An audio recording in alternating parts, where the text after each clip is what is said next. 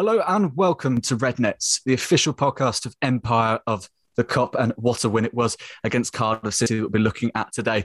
Joining me to dissect that game, we've got our very own Peter Kenny Jones, Ken Sevens, Gavin Jones, and of course myself. I'll be hosting Farrell Keeling. Uh, Gavin, I mean, I'm going to start off with you here. I think it, was another sort of repeat of the prior sort of FA Cup game, bit of a slow start. We had that sort of taste of the goal with Diego, Diego Jota's turn, but, you know, couldn't quite convert. And then it all sort of changed in, in, in a second half. Uh, what, I, what, did you make of it? I, the, the first half went pretty much how I thought it would. Um, if you factor in the, the fact that Cardiff are just going to play a low block, they're going to work like, you know, Trojans and um, and then our lads have been, all been on a beach mainly for for the last two three weeks. So it was always going to be a little bit rough around the edges. I think in the first half, and I, I kind of expected it. I think if we'd have got if we'd have come out with one 0 um, sort of scoreline at half time, that would have been a bit of a result. But it, you know, it didn't surprise me. But they were always going to tire, and we always had stuff off the bench to to to bring on. But you know, there were a bit there were flashes you know the Jota turn, like you mentioned, was a was a good opportunity. But I mean, we never looked in any danger. Van Van Dijk looked like a Rolls Royce back there. He really did. I know it, the Championship players, but it was it was incredible um, to to watch him just strolling about the pitch and just handling everything.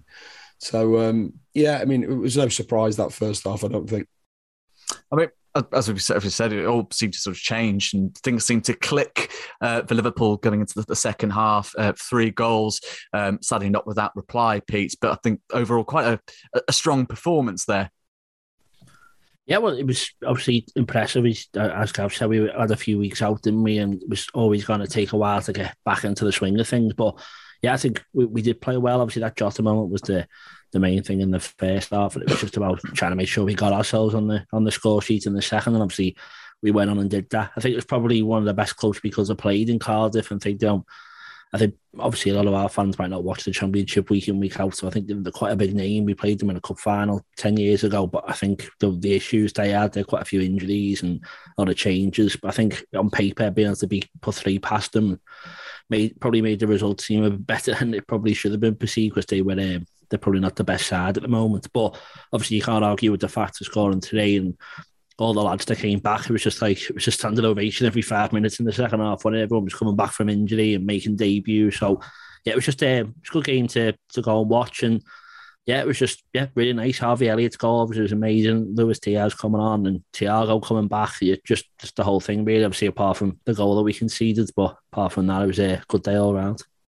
I mean, Gavin, there was a genuine sort of buzz in the air when Luis Diaz uh, came on, which is obviously helped by the fact that you know we were seeing seeing Harvey Elliott back on the pitch, you know, after months with that injury. You know, I think we were expecting him to come back a bit later, but the lad, you know, he's, he's so determined. But we'll get on to Harvey in just a second, um, because Luis Diaz, you know, when he arrived from Porto, a lot of the commentary about him was, you know, he, he's pretty much a, a solid fit for a Jurgen Klopp side based on you know how he was playing over in the, the Portuguese top flight, and, and, I don't think that we were any of us were sort of expecting him to come on and have an impact to such an extent, you know, with what was effectively such a, a Klopp ball sort of move, you know, the press high up the pitch to win back the ball, then set up that Taki Minamino goal.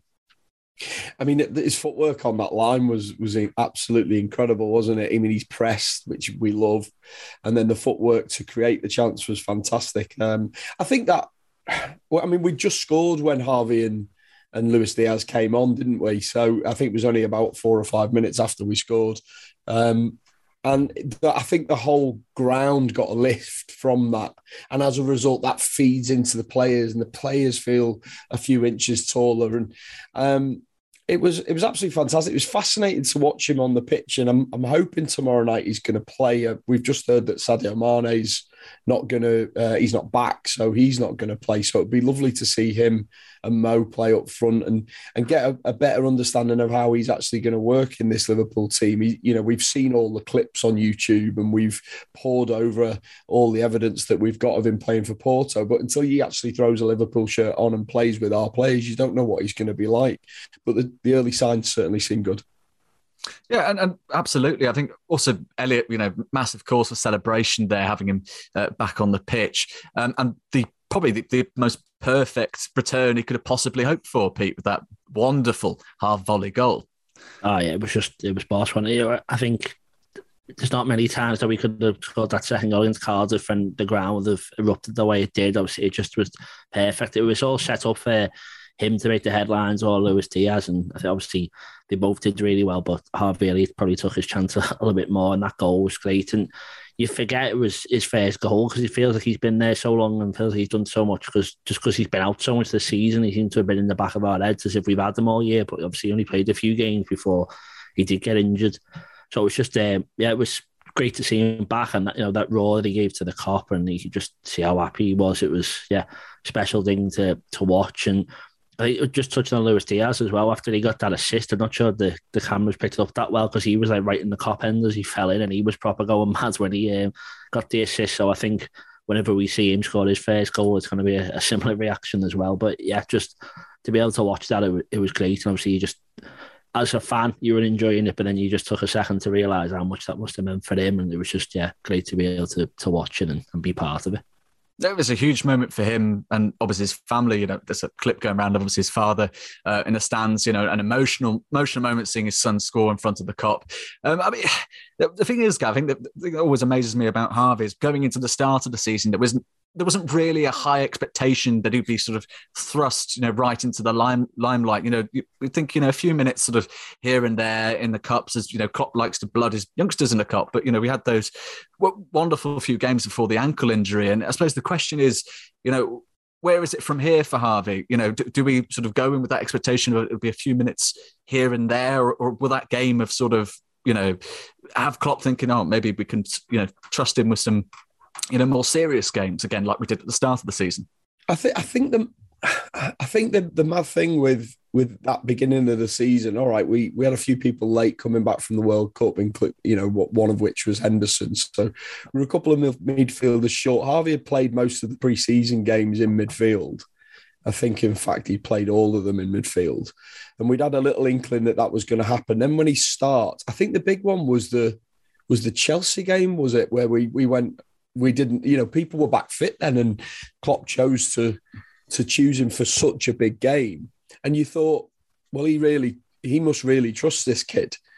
Um, and then obviously gets his injury. But I think that what the future holds for Harvey is that he's a he's a, a member of the squad, irrespective of age. He looks to me and to I think to most Liverpool fans like he's got the quality to not be a squad player and not be seen as a young player. He is a player in our team who we can use to our benefit.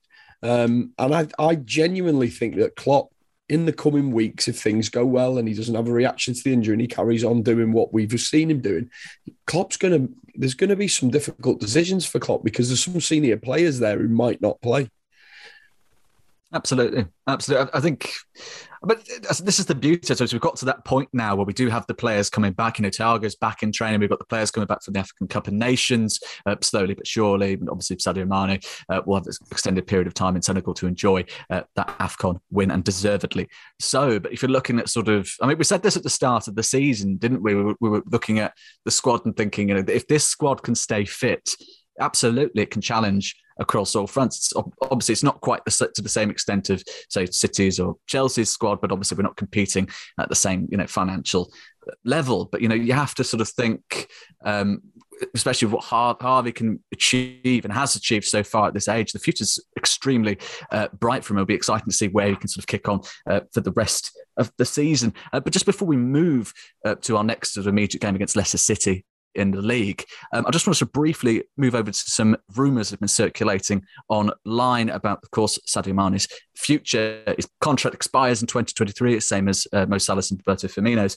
Um, uh, came out the other day and reported on Messi's demands before he left Barcelona. Uh, allegedly, uh, the Argentine had requested that his club go for Sadio Mane to keep him there at Barcelona. This was one of his conditions at the time. Obviously, that didn't happen. Sadio Mane remained at Liverpool, and Messi went off to PSG. But recent, more recently, of course, uh, Goal, uh, Goal Spain specifically have reported that Sadio Mane's dreams, one of his dreams as a child was to move to La Liga and that he'd be open to such a possibility in future. That's not to say, of course, that he has uh, any problem with his current circumstances in Liverpool, but of course, contract negotiations have yet to start beyond uh, Mo Salah. Um, Pete, where do you sort of see uh, Mane's future in the sort of near, in the near and long term? Yeah, it's it's a bit worrying reading that because obviously you know, he's one of our best players, and I think he's in everyone's start eleven and everyone's uh, preferred from today. So you, you obviously don't want to hear those rumours, and when you hear the names Real Madrid and Barca, you, you always start worrying because they are the probably the two teams that any player probably outside of probably even outside of Liverpool would want to play for. You know, most of them, they all that's their main dream, and especially people outside of England, definitely that, that seems to be where they end up wanting to go. I think if you wear Sadio Mane, we don't know what's going on inside the club, obviously, but all the noises around Mo Salah, and he's on the same length contract. He's the same age as him. You know, he's been there longer than him. He's won everything the same that he's done. Obviously, you know, Mo Salah's our main goal scorer, but you know, Mane won a golden boot as well, and as I say, he was part a massive part of everything we've won.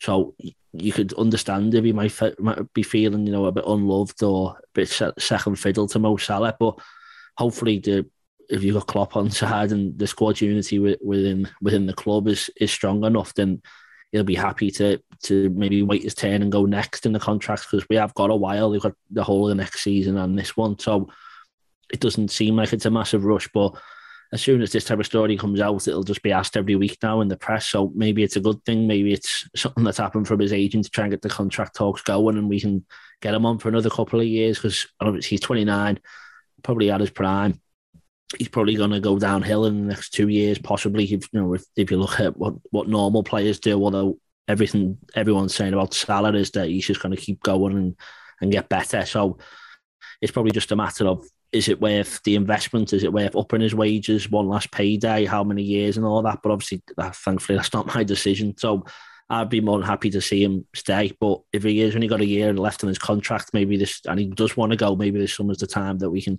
get money and you know, we'd expect them to pay a lot of money still for him if he's just won that for, for Senegal and he's one of our main men. So fingers crossed these days, but I'm trust Jurgen will make the right decision either way, and whatever he wants to do is, is the right thing.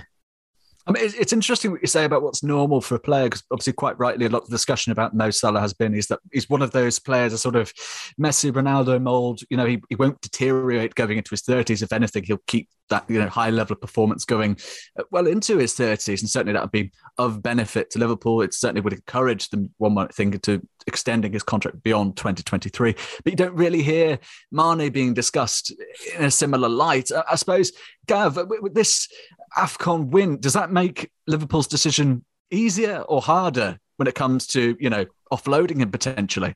I I completely get what you what you're saying. I the other night when that game was going on, I thought perfect world might sound a bit harsh, but Sadio wins and Mo, you know, doesn't do anything wrong or isn't the scapegoat. And that's kind of what happened. What I hadn't really banked on was the effect of Sadio Mane winning the AFCON, captain in the AFCON, scoring the winning goal in the AFCON, and what that might mean to him in contract negotiations with Liverpool.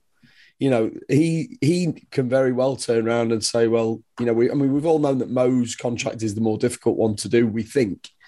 Um, and we've sort of assumed that well, Sadio will be okay. Well, he'll he'll just sign when we give him something, but that's not the case. You know, these are very ambitious guys. He wants to be you know, I'm sure he's got ambitions of winning the Ballon d'Or. We all assume that Mo has, but I'm sure Sadio has as well. And, you know, he's probably going to be African Player of the Year, I would think, this year. And that comes with a um, some prestige for him. And, and like you say, going into contract negotiations, he will be throwing all that on the table, or his agent certainly will. The interesting thing about Barcelona is if you look at Barcelona back in the day, Barcelona used to sign the best players. They used to poach the best players off whatever club they wanted. They're shopping in a completely different shop now. They're buying players from Wolves who they let go, you know, four years before or whatever. And, you know, you look at their, their transfer record over the, the last few years, and, you know, they signed Paulinho, who'd failed at Tottenham they just don't seem to be the Barcelona that we remember. And, and whether a full season of, of gate receipts and, and the things that come with that TV revenue will sort them out, I don't know. But this, the, the crisis there seems to be a lot deeper. And for them to come and poach Sadio Mane off, off us, I just don't see that happening. Uh, similarly with Real Madrid as well, you'd yeah. argue. I mean, I think their fortunes have slightly improved of late, but I mean, they're not quite it's not it's not quite that same sort of power balance that it was a few years ago when you'd be looking at sort of say the Brendan Rodgers era, uh, when you'd be looking at sort of our best players being poached, you know, left, right, and centre. The, the, the balance has shifted somewhat. I mean, Obviously, Jurgen Klopp arriving and turning us uh, back into sort of major sort of European heavyweights has, has helped a great deal in, in, that regard. And as a consequence, of course, we're shopping in a completely different market as a result. And, you know, long, long may that continue. Um, what makes, I think, the future of the front three debate sort of so interesting is that I think for a long time, many a Liverpool fans have assumed it'd be Bobby Firmino who would bite the dust first of the three. But recent discussions have sort of looked at sort of um, how Bobby Firmino's role might change in order to keep him at Liverpool. We saw this briefly uh, against Cardiff City, where he was sort of pulled into that sort of midfield role and actually didn't do too badly. I'd say he certainly has the qualities you'd argue to fit into that role, um, if, if, not perhaps neatly at first, but you could sort of see over the long term. Uh, I mean, Pete, could you see this sort of completely changing the dynamic of how we look at how we're structuring these potential deals and whether this would uh, go against Sadio Mane's favour? I don't think the Bobby Firmino's role would affect you know Mane or Salah really. I think you know Bobby Firmino's probably got himself to look after it, and the fact that we've got it looks like you know if you put Diaz in, we've got we've got five top quality forwards we can play, and only three of them can play every game. So I think if Bobby Firmino can drop in the middle, that helps him more than anything. As you said, I think a lot of people have expected him to be the one who's going to be the first one out because obviously when Jota came, I don't think everyone expected him to play through the middle as much as he has and and to do it so well. So I think Bobby's always looked like I think a lot of fans have wanted us to do it for a while and then drop him in behind, you know, when we're going for a win or playing against someone who has 11 men behind the ball and we need to break them down.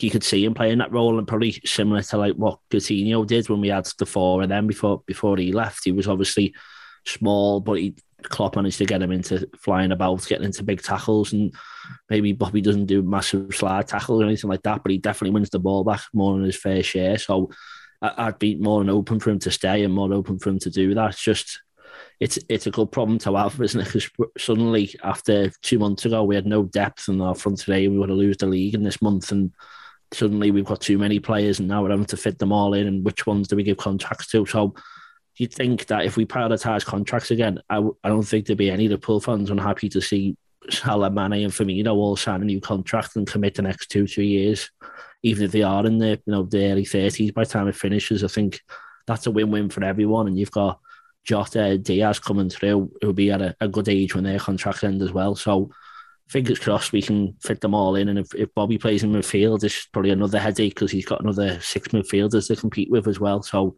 it sounds like a good problem to have. No, it's funny how perceptions have changed. And as you've rightly pointed out, I think earlier in the season, everyone thought the title was done and dusted. Then Manchester City go and draw a game and lose some points, and suddenly we're back in. Obviously, you know, nine points away in the league with a game in hand, an opportunity to carve it down to six points. Um, obviously, depending on how uh, City's game today goes, we'll we'll keep an eye on that. Um, but you know, looking ahead to, to Leicester City and that potential chance to carve down the deficit, Gav. Um, how are you sort of expecting this one to play out? Because it's a bit of a difficult situation over there. I, I think, you know, obviously they had that. Um, shocking defeat to, Nottingham Forest. Uh, Brendan Rodgers sort of went on a rant against his own players. Um, so there's a bit of sort of general sort of turmoil over there in Leicester. Um, I mean, they're hoping to get the league double over us, um, but I think perhaps uh, they're going to have to work a bit harder for it this time around. I'm fairly certain that when we played them on um, just after Christmas, they were in the same sort of form. And we pretty much, I, I remember listening to a lot of podcasts at the time and thinking people were going into the game thinking, well, this is kind of a formality. Look at how they're playing, look how we're playing. And never worked out like that. So we have to be very mindful of this game. You know, it's at Anfield, so that gives us a big boost. And I think everyone will be bang up for it tomorrow night. I can't wait to be there. Um, but you know they've still got some good players, and he, uh, I think Klopp, uh, just before in his press conference, made the point that it was our fault that we lost that game. They played well. He played a diamond. The, the devastating on the counter attack was the thing that he said, but it was our fault that we lost that game. And he, uh, I think as long as our guys um, are at it from the first minute, then I I would think that we should be able to beat them. Um, don't think. I mean, Vardy scored nine goals this season, hasn't he? Um, he certainly doesn't seem to be the force that he used to be. Patson Daka has looked well, but he hasn't scored that many game uh, goals. And obviously, we were looking at him in the summer, and it's interesting we were looking at Patson Daka in the summer because a lot of people were like, "Well, why have we let him go to Leicester?" But then you see Luis Diaz come in, and you go, "Because there's a bigger plan, or there's another plan that we believe in more." So, um, I think Leicester will just they'll do their thing. They'll be they'll they'll be quick on the counter. They've got good footballers in midfield. Um, and then, you know, if they can keep it tight at the back, it's going to be a difficult game for us. But I, I totally believe in us. I think we uh, we should be able to win this game. I mean, Gav, it's really interesting you bring up Patson Daka because I remember sort of writing about this at the time, and obviously we were all looking at him over um, in Salzburg, thinking, you know, my goodness, this is you know the next big thing, and you know there was this, there was loads of speculation linking him uh, to Liverpool at the time, um, and then it didn't pan out. Leicester went in for him, um, and then loads of fans were obviously. I mean, you, I'm sure you're familiar with the, the whole debate on online on Twitter. You know, you have your FSG inners and your FSG outers. And yeah. personally, it doesn't make a great deal of sense to me, given where we are now as a club as a consequence of them coming in. But you know, that's a that's a matter for another time. But you know, specifically. It, you're right to point out about the bigger plan uh, because ultimately, and, and Klopp has said this all the time when it comes to transfers, he'd rather wait for the right man to come in than make an emergency purchase. We've seen where emergency purchases get it, get get us. We've seen where emergency purchases get a lot of other teams. You know, they don't tend to work out the long term plan. Generally, it tends to be a, a, dead cert, as we've seen with prior Liverpool signings. And Diaz certainly, uh, hopefully, will be the latest in a long line of, of well worked out deals uh, for Liverpool. Uh, but looking sort of specifically at Diaz, and I'll include Harvey Elliott in this discussion. Um, Pete, what kind of setup are we? Would you reckon we can see against Leicester City? Are we going to we going to see Luis Diaz or Harvey Elliott or both uh, start against Leicester? Is it going to be a similar sort of situation from the bench coming on? Well, I think of a lot of the midfielders coming back, Harvey Elliott will be one of the freshest because I think they obviously they have put him on ice for a bit, and obviously they had the the, the game against Wrexham, and obviously he came on and scored the other day. So I think he'll be ahead of the likes of, of Thiago, who's, who's just coming back. Um, I don't think Luis Diaz will get to start again. I think you know he, there's no need to rush him in still. I think Salah's more likely to go straight in because we know what he's like, and you know you don't want to poke an angry bear. And I think that's what probably Sadio Mane's done to him, he's going to come back and you know people have been doubting him and whatever. He's going to go and prove everyone wrong, and hopefully come back, hit the ground running. You expect Jota to play, and, and again probably expect Firmino to play. So I think that'd be the, the front today, and then Harvey Elliott I'm not too sure. Henderson wasn't in training, so you'd, expect him not to play. Fabinho probably be in, so at least the two positions. So and it could be a chance that Harvey would start, um, and I wouldn't be against that. I think he's got a few minutes in his legs now, and you know he, he comes off on the hour mark. He basically he, he, had the half hour the other day. It wouldn't surprise me too much. And it's just who goes in alongside them. Maybe Curtis Jones, or that's quite a young midfield. It depends what he wants to do, but yeah, I uh, definitely wouldn't be against it. But I think Harvey Elliott's got more chance than, than Diaz to get the start for, for tomorrow. If, if Harvey Elliott starts, don't you think that says a lot? Yeah, but I think, as you say, he, he was preferred at the start of the season, wasn't he? And as you said, for the Chelsea game, and he came straight on back from injury. I think Klopp does trust him a lot more than a lot of the fans do, and I think the fans are, are slowly getting on sides. Not as in like they hate him, but maybe just think because he's so young. But I think within three or four games, he'll, he'll, be starting every week. I wouldn't be surprised to see him start the Champions League games. I wouldn't be surprised to see him start against Chelsea in the final. I think that's where Klopp sees him, and as you, as you said, I think that will be a big statement to put him straight in and just try and get those minutes in his legs. Mm. I, I mean, Gav, you, you spoke to um, Harvey's father recently. I mean, do you get the sense that he's um, that you know this is sort of par for the course in terms of how Harvey is. You know, the return from injury earlier. You know, coming on and obviously scoring uh, in front of the Kop after that long injury layoff period. Is, is his father even surprised uh, by all of this? And, and would should we, I suppose, as a fan base, be be massively surprised if he does start that game against Leicester City? Um, I don't think any one of us would be surprised because we can see how good he is. Um, Harvey's uh, Harvey's dad and Harvey himself has utter belief in his ability without the arrogance, the type of belief that is is quite um, inspiring, and and you know you you you take comfort in it. You, there's a lot of people who have belief, but it's bordering on arrogance. I don't think that's what Harvey's got. He just he just knows he's a good player, and he just doesn't have any um, any doubts about what he's supposed to be doing or where he's supposed to be going. But the thing with it is, it's coupled with a, a determination and um, a desire to work as hard as possible and make himself the best version of himself that he possibly can. Um, the stories that we've all read that um, you know he was they looked at six months and he basically said to his dad, "It's going to be five months. I'm shaving a month off that." Kind of tells you something about him, um, and and also, you know, I, I've heard not even from Scott. I've heard stories of him going in, and he's been in six days a week since he was able to. Um, he came back. He, he gave himself a two week break in the summer. I don't know whether people know that, but he was allowed to go. He, he allowed himself to go on holiday, and then for two weeks, and that was it. And then he was back to training so that he was ready for the first game of the season, so he could force himself. He believed that he could start in the first team in the first game of the season, and he did it. So, you, if you take all that into account, there's going to be no doubt in Harvey's mind. I don't think that he should be starting, or he he he certainly will be knocking on the door, and it's up to Jurgen Klopp whether he thinks that it's the right decision. I definitely think that if he starts tomorrow night, it says a lot. It says that to me that Jurgen wants he sees him as as his option on that right hand side of the three in midfield. He loves the way him, Trent, and Mo. We were all, you know, enjoying how those three played together in the triangles and the movement and how one contributed to the the other's movement and how one allowed the other to do something that they perhaps wouldn't have done. So maybe maybe Jurgen's chomping at the bit to get those three back together again. Um, but it's certainly, you know, it's certainly, certainly it's going to be interesting to see how the rest of the season goes. And like, listen, let's fingers crossed that he has no more problems with injury because that would be um, that would be awful for the lad and for us. I mean, we just want to see him play. That's the. I'm so excited about going to the game tomorrow to watch Harvey Elliott play. I mean, that, that's the thing. I think with Salah also being back and certainly being in contention um, to start.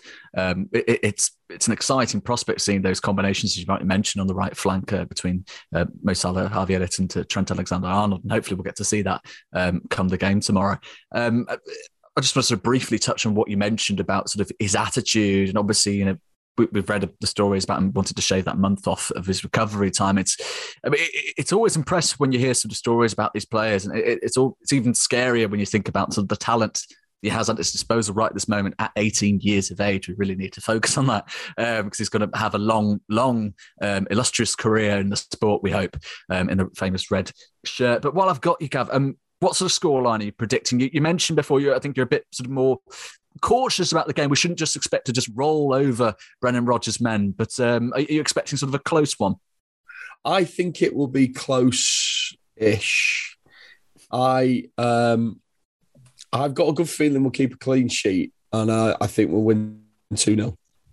2 0. 2 0. Will you challenge that, Peter? You're you going to go for a big and bold score? I think, yeah. We, oh, here we go. you don't want angry Mo Salah.